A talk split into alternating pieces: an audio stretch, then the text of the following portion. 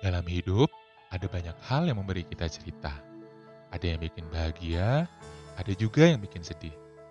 Beberapa menjadi pelajaran, beberapa menjadi pengalaman, dan beberapa lagi menjadi kenangan. Kenangan yang kita namai masa lalu. Sebuah masa yang kita suka ataupun enggak, ternyata membentuk kita seperti ini. Ya, nggak perlu semuanya diingat. Tapi, beberapa hal dari masa lalu memang kadang-kadang sering muncul sendiri, tanpa kita minta. Karena itulah podcast ini hadir, untuk menceritakan kisah-kisah yang muncul sendiri dari masa lalu. Boleh karena melihat sesuatu, atau mungkin karena berada di tempat tertentu. Dan ini bukan perkara tidak bisa melanjutkan hidup, tapi karena menghargai bagaimana proses masa lalu.